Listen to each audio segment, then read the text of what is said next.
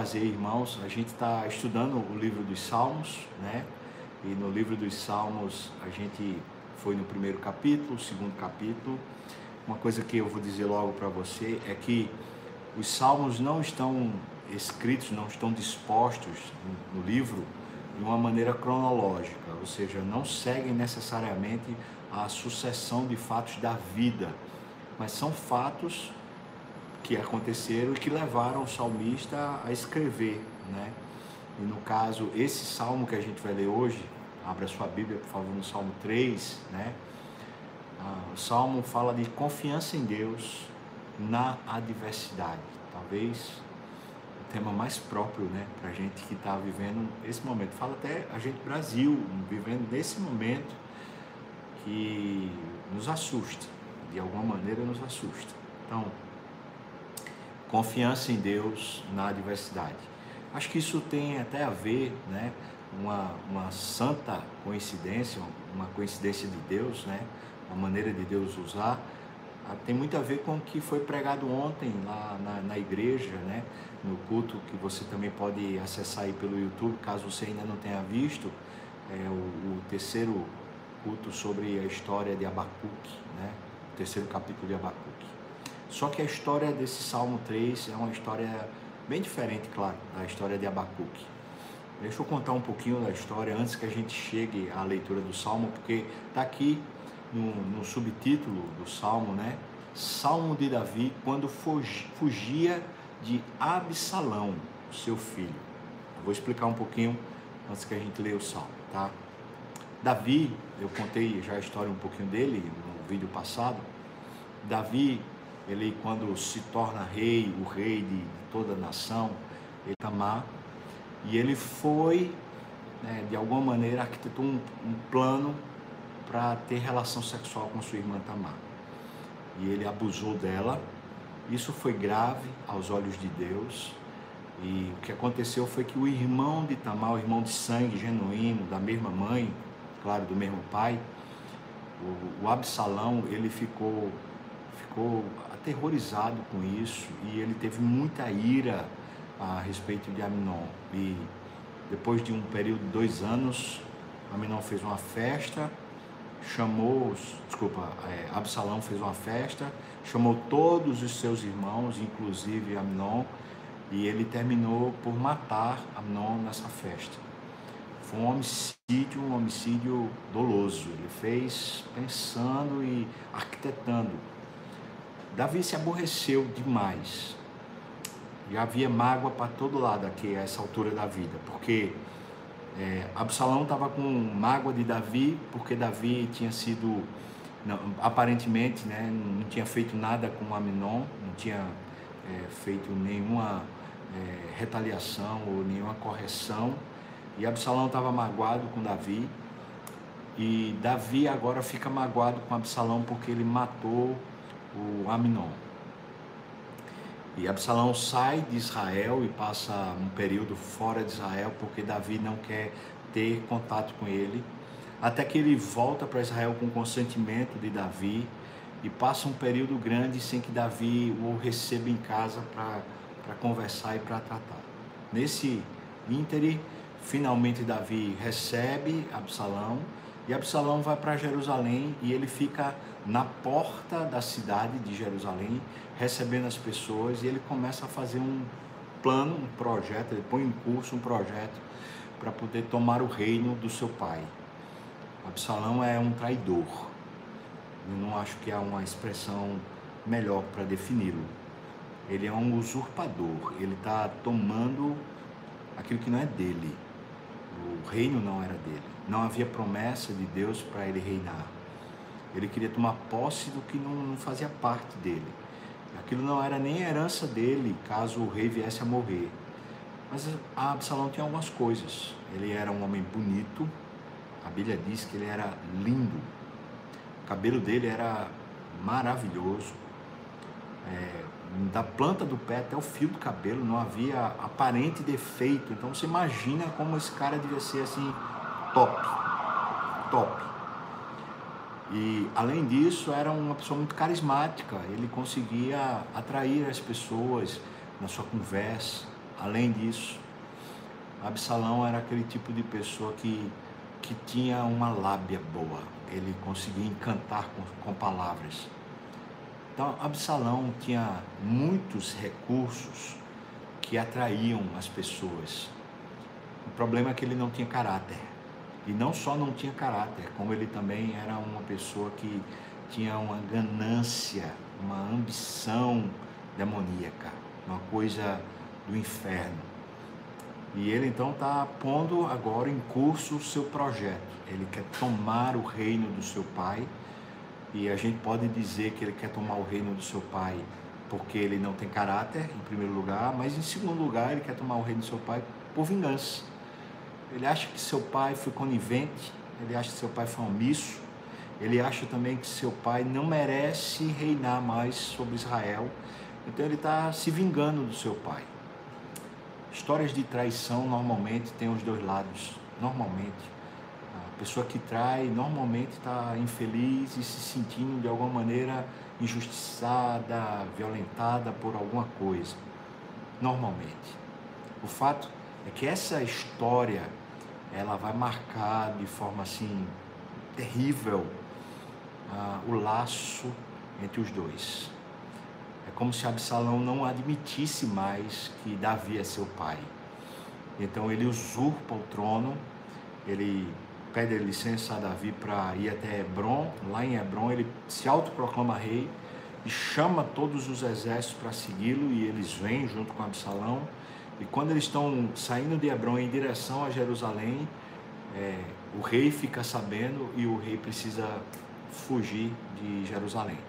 Ele começa a fugir de Jerusalém e, e é, é, óbvio que quando Absalão chega lá em Jerusalém, ele toma a cidade e uma vez tomada a cidade, agora ele vai ao encalço de Davi, perseguir Davi para matá-lo. O objetivo de Absalão não é prender Davi, é matar Davi, é, é consumar a sua vingança. Então, você consegue imaginar como é que está o coração de Davi? Veja, sua filha foi estuprada. O seu filho mais velho, Aminon, foi morto. E isso tudo aconteceu num, num círculo familiar. Os filhos dele estão, fazendo essas atrocidades.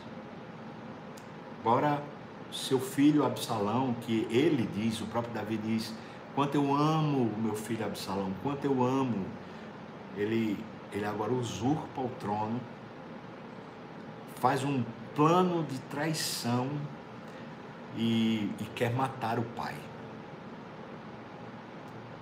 Eu não consigo imaginar o coração de Davi, tamanha tristeza devia estar sentindo nessa hora. É, é muita dor ao mesmo tempo e, e vindo de muitas áreas ao mesmo tempo. Isso tudo tinha uma profecia que tinha sido dada pelo profeta Natan para Davi. Lembra quando Davi é, cometeu adultério porque ele deitou com Batseba, Batseba é, que era casada com Urias e ele deitou com ela. Naquela época, Natan foi até Davi falou do pecado de Davi, que se arrependeu e pediu perdão a Deus, e Deus perdoou, mas Deus disse: Olha, como consequência do seu pecado, a espada não vai mais sair da sua casa. Ele até disse: Olha, alguém da sua casa vai se deitar com as mulheres que trabalham no seu, no seu palácio. O que Absalão fez quando justamente tomou Jerusalém, ele no pátio do palácio, na, na parte pública do palácio, ele se deitou com as, as funcionárias de Davi, vamos dizer assim, que trabalhavam no palácio, para pôr uma vergonha pública para o seu pai. Então Davi tem problemas graves, porque uma filha foi estuprada, um filho foi morto por outro filho, e esse mesmo filho agora usurpa o trono, trai ele e quer matá-lo. E ele sabe que isso tem tudo a ver com a promessa que Deus fez quando ele pecou. Por isso, some-se a todo o embrulho emocional que Davi está sentindo, some-se a culpa. Talvez aquele sentimento de culpa do tipo assim, rapaz, é, não tem jeito para mim. É, eu sempre faço o que eu faço sempre prejudica todo mundo, é eu sou eu sou inviável, eu sou uma pessoa que não sirvo para nada. Talvez Davi pudesse estar se sentindo assim, como uma pessoa indigna da vida, por causa de culpa. Esse salmo revela muito como a gente pode nos embrulhos da vida. Talvez nas circunstâncias é, mais difíceis da nossa vida, como a gente pode sarar o nosso coração, sarar a nossa alma, se a gente de fato a, aprender a, a olhar para Deus. Veja como o Salmo diz, então, por favor, o Salmo é o Salmo 3, para a gente poder ler e à medida que a gente for lendo, a gente vai conversando como a gente tem feito, não é? Veja o que ele diz. Ele fala assim: Senhor, como tem crescido o número dos meus adversários, são numerosos os que se levantam contra mim. É, Davi está constatando a realidade, mas veja, irmão, isso aqui é lindo. É em oração que ele faz isso. Você entende o que eu estou falando? A realidade está sendo levada para Deus. E tem mais. Ele está levando a realidade que ele vê. É como ele sente. Ele está falando, Deus, de novo, eu estou sendo perseguido. De novo tem uma multidão de pessoas contra mim, Senhor. Como é que pode, como tem crescido o número dos, dos que são contra mim? Ele está se sentindo só e está se sentindo desprotegido. Será que é assim que a gente se sente agora? Só e desprotegido. Num ambiente como esse de traição, e quando tem crescido o número de adversários, em quem confiar? A quem, a quem recorrer? Quem, quem pode ser o auxílio que a gente encontre para se fortalecer? Quem? Aqui na terra, eu fico pensando, quem Davi teria como seu confidente ou como alguém que pudesse lhe aconselhar? A Bíblia fala que ele, que ele teve conselheiros, é claro que ele teve, mas eu estou falando que, a despeito de Deus providenciar para nós amigos e pessoas que podem nos ajudar, Davi recorre a Deus, irmão. Ele vai e fala: Senhor, essa realidade está me sufocando, Senhor. Veja, versículo 2: São muitos os que dizem de mim, eles estão falando pelas minhas costas não há em Deus salvação para ele. É como se o dito que está correndo pelas costas de Davi a respeito de Davi é o seguinte: ele fez por merecer, agora Deus está castigando ele, agora Deus vai bater nele. Ele fez por merecer, ele não é inocente, não. É, ele fez a besteira, agora vai chegar a conta para ele pagar. Sabe esses tipos de comentários? Ele está falando isso agora para Deus. Ele está dizendo, Deus, começou a se levantar gente, muita gente, eu não, não, não dou conta. E tem mais, eles estão dizendo que é o Senhor que está contra mim, que não, o Senhor não vai me salvar, que o Senhor vai me prejudicar. Deixa eu dizer uma coisa para você, irmão. Mesmo que pessoas falem isso, a fonte que alimenta esse tipo de informação chama-se diabo, que é o, o, adversário da nossa alma. Você está ouvindo o que eu estou falando? Preste bem atenção. Quem diz para você que não há Deus a seu favor é o diabo. É o diabo que diz para você que não há salvação em Deus para você. Porque sempre há. Sempre há Deus é Salvador por excelência. Deus é aquele que nos ama. Foi Ele que colocou seu filho na cruz para dizer: Eu amo você apesar dos seus pecados. Eu salvo você na sua inabilidade, na sua incapacidade, na sua inadequação. Eu salvo você. Davi está buscando a fonte correta para confessar para ele: Deus, é assim que eu estou sendo tratado agora, é assim que eu estou me sentindo agora. Veja o versículo 3, a resposta dele em oração, ainda em oração. Ele fala assim: Porém, tu, Senhor, vê que lindo, né, irmão? És o meu escudo, és a minha glória, és o que exaltas a minha cabeça. Lembra que eu falei ontem? Se você não assistiu, assista o, o, a meditação de ontem. Lembra que eu falei ontem que Davi, ele não construiu um projeto de, de glória para si, ele nunca ambicionou o trono. E quando a gente vive assim, uma vida que é na dependência de Deus, quando as circunstâncias finalmente ficam tumultuadas, turbulentas, a consciência da gente está garantida que foi Deus o tempo todo e no futuro também será Deus. Ele está dizendo aqui: olha, Senhor, tu és o meu escudo e a glória que porventura eu já recebi, os elogios, as exaltações que eu já recebi, vieram de ti, não do povo. E aí ele está dizendo: e eu sei, Senhor Deus, que tu exaltas a minha cabeça. Ou seja, essa situação, por mais real que seja, ela não é a verdadeira situação. A situação é que o Senhor está agindo nisso e tudo isso vai ser para o benefício, primeiro da sua glória e segundo será para o meu benefício também. Ele está dizendo isso. Ele diz: O Senhor é o que exalta a minha cabeça. Sabe quando Paulo diz lá em Romanos 8, 28, sabemos que o Senhor em todas as coisas coopera para o bem daqueles que amam a Deus, daqueles que são chamados segundo o propósito dele.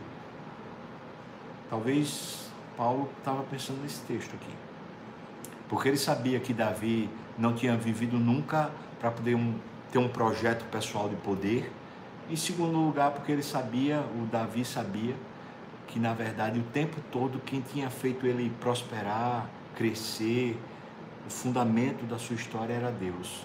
Então eu falo isso para você, irmão. Deus é a nossa glória e Deus é quem repara os nossos caminhos para nos fazer prevalecer.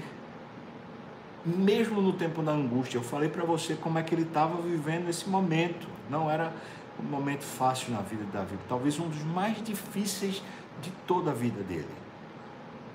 Por tudo isso que eu já falei. Então, pensa agora, que confiança é essa quando tudo parece ser contrário a você, os sentimentos internos, até a culpa querendo derrubar você, e você olha para o cenário externo e você vê também tudo como sendo adversário, ou seja, não tem parece que força nenhuma a seu favor você se coloca diante de Deus, você fala para Deus o que você está vendo, o que você está sentindo, o que o que está sendo dito a seu respeito, mas você também fala, mas o Senhor é o meu escudo, o Senhor é a minha glória, o Senhor é o que me exalta.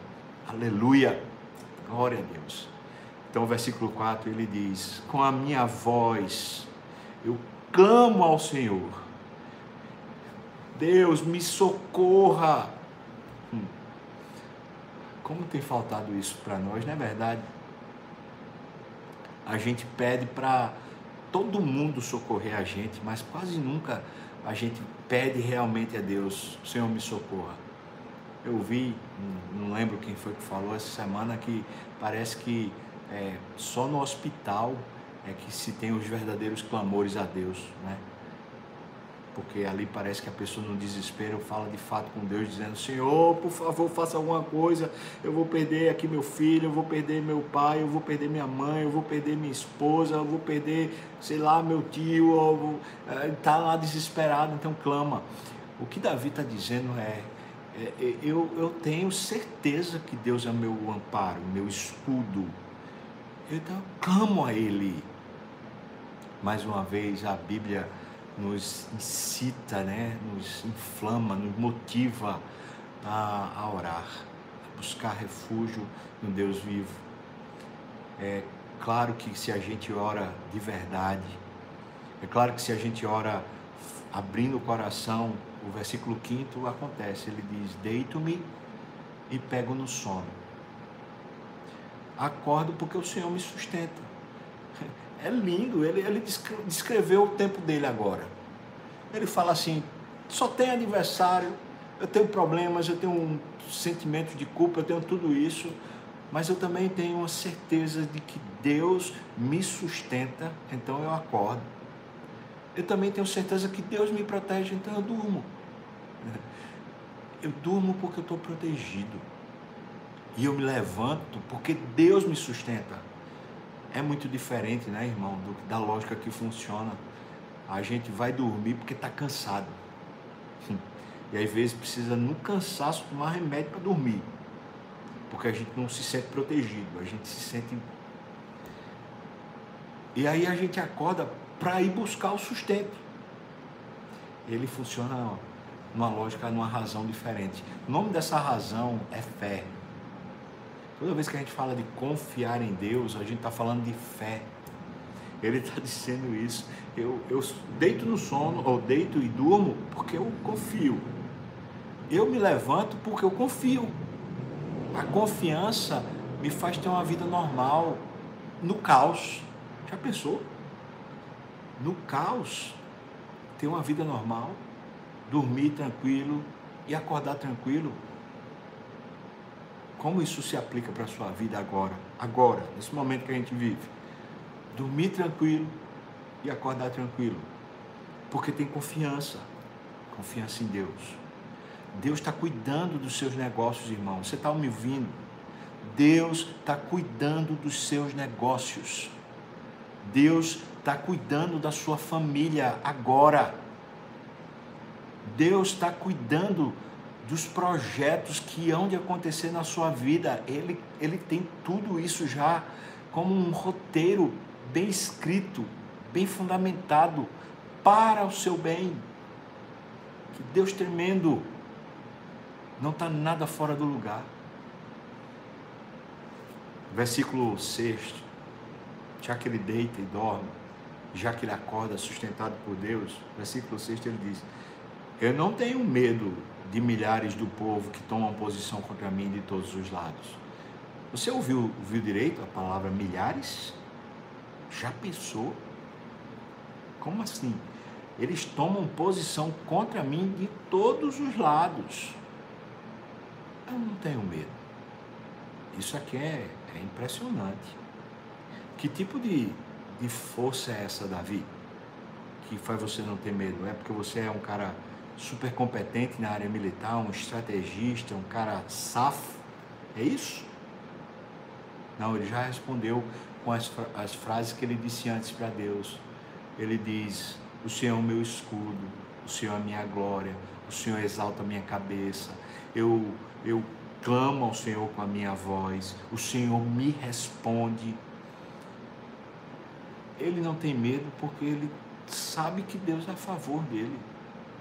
E não é porque ele não tenha no passado erros e não tenha as questões bem práticas da vida tomando a vida dele agora, que é da sua família, é o seu filho.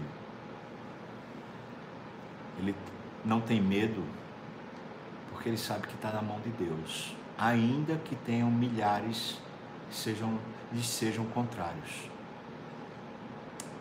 A verdade é que a Bíblia está cheia de textos falando isso. Tem um em especial que eu acho que pode ser como aquele, aquele versículo assim que a gente guarda no coração. Agindo eu, quem impedirá? Assim diz o Senhor. Imagina, se Deus é por você, é seu favor, o que, é que você acha? Mesmo os que se levantarem para tentar destruir você, eles sucumbirão, porque é um projeto de Deus, não um projeto seu.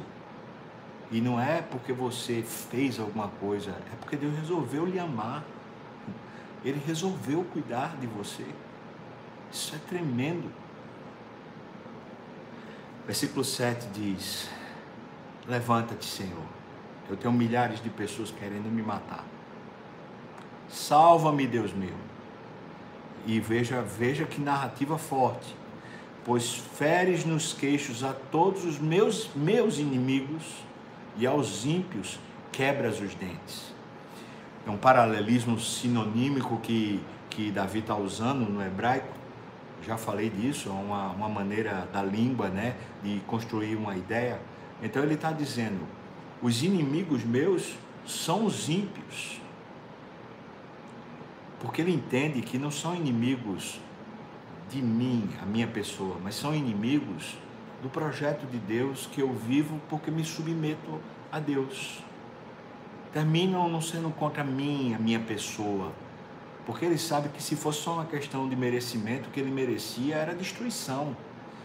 Mas ele sabe que ele está vivendo um projeto de Deus. Então, no projeto de Deus, aqueles que se opõem, se opõem a Deus, e não a ele. Por isso ele chama de ímpios os que são os inimigos. Hum. Não é lindo isso? Em outras palavras, quando a gente vive a, o plano, o projeto que é de Deus para a nossa vida, a garantia da nossa vida é o próprio Deus. Não vai dar errado, não tem como dar errado. Agora, quando a gente vive os nossos próprios projetos, em vez de viver a confiança em Deus, aí a gente vive inseguro, porque qualquer coisa pode dar errado a qualquer momento. O versículo 8, então, ele diz: do Senhor é a salvação. Não de Davi, não do exército de Davi, não da competência de Davi, não da resistência de Davi, não da fé de Davi, do Senhor. É como se Davi dissesse assim: Eu já escolhi um lado. Eu já escolhi um lado para me posicionar na minha alma. É que toda vez que a coisa ficar louca, eu sei onde eu sou salvo. É no Senhor. Não na minha força, nem nas minhas estratégias, nas minhas habilidades, nem os meus amigos, mas do Senhor é a salvação. Do Senhor é a salvação. E sobre o teu povo, Senhor, a tua bênção. É essa questão, você é do Senhor? se você é do Senhor, é povo do Senhor, então pense que agora, agora, nesse momento da sua vida, tem uma mão sobre sua cabeça, abençoando você, derramando sobre você óleo, unção, uma bênção que lhe capacita, um poder que lhe aviva. É sobre o povo de Deus que essa bênção está. Essa bênção é uma salvação. É uma salvação que age dentro de você, tirando sua alma dessas amarras, dessas prisões, que são todas as crises que a gente falou no começo, lembra? Davi tem culpa, porque tinha uma promessa de Deus que a espada não ia sair da casa dele por causa do adultério dele. Né? Davi tem uma tristeza gigante porque a filha dele foi estuprada e foi estuprada pelo filho dele, Amnon. Ele tem um problema gigante porque o filho dele ele tem uma, uma lacuna no coração porque o filho dele Aminon foi morto e foi morto pelo outro filho Absalão ele tem uma tristeza gigante porque o Absalão tem, tem o pai, tem Davi como um inimigo. E Absalão está pondo em curso um plano para usurpar o trono dele. Ele tem problemas por todos os lados dentro dele. Ah, ah, como se houvesse assim um, um, arame farpado dentro da alma dele, é, sendo, sendo puxado e arranhando tudo lá dentro. Mas fora dele, nas circunstâncias externas, o cenário não é melhor. É como se ele tivesse cheio de arame farpado ao redor dele também. Então ele está dentro dele sendo rasgado e por fora também sendo rasgado. Não tem uma situação favorável, mas no meio do caos, a mente dele, o coração dele se organizam quando ele diz: Eu estou é na mão de Deus. É Deus quem me protege, é Deus quem exalta a minha cabeça, é Deus quem me salva. Então ele está dizendo: é do Senhor a salvação. E é Ele quem põe a mão na minha cabeça e me abençoa. Me abençoa me salvando. Ele me salva de dentro né, desses colapsos da minha alma, das coisas que estão dentro de mim, me tomando e me, me magoando e me, me gerando tristeza e ressentimento. Ele me salva de mim mesmo, das minhas agonias internas, mas Ele também me salva do que está fora de mim, querendo me destruir. Ele nos salva. Parece-me que a, a grande certeza de um homem de Deus, uma mulher de Deus, é que o maior estrago que a vida pode causar, que seria a morte, isso será a grande glória, porque a gente vai se encontrar na vida com Deus. Foi Jesus que disse: Quem crê em mim, veja o que ele disse, já passou da morte para a vida. Não, não tem colapso nesse mundo, não tem praga, não tem problemas de governo e econômicos, não tem situação adversa familiar. Talvez a pior de todas as situações que a gente pode passar emocionais, a traição. Não tem situações que sejam as mais degradantes e humilhantes que Deus não possa curar, que Deus não possa salvar. Você já se sentiu traído? Você já foi traído? Eu já me senti traído. Graças a Deus não foi minha esposa. E graças a Deus também não foi nenhum dos meus filhos. Mas eu já me senti traído. Eu já fiquei com o coração magoado e ressentido por traição. Traição de amigos. Traição de gente que você entrega confiança e a pessoa usa mal a sua confiança para depois tentar lhe destruir, às vezes usurpar a sua vida. Você já se sentiu assim? Você já se sentiu culpado? Como se aquilo que você fez no passado agora está destruindo sua vida, ou tá, os credores estão cobrando, filhos passando na cara, marido passando na cara, esposa passando na cara, igreja passando na cara, familiares passando na sua cara você já se sentiu assim? Como se nunca, nunca fosse realmente perdoado pela falta que cometeu? Ou como se as consequências da sua falta ainda perdurassem até hoje? No caso de Davi, estão perdurando e ele sabe. Foi Deus que disse que ia perdurar. A vida dele toda. Culpa parece ser um péssimo governante das nossas emoções a culpa faz a gente se sentir vitimizado. A traição também faz a gente se sentir vitimizado, como se a gente fosse vítima. Preste atenção. O Rei da Glória lhe ama. Ele não deixa você como vítima. Ele salva você. Você está me ouvindo, irmão? Ele salva. E é essa salvação que faz a diferença na nossa vida sobre o seu povo a sua bênção.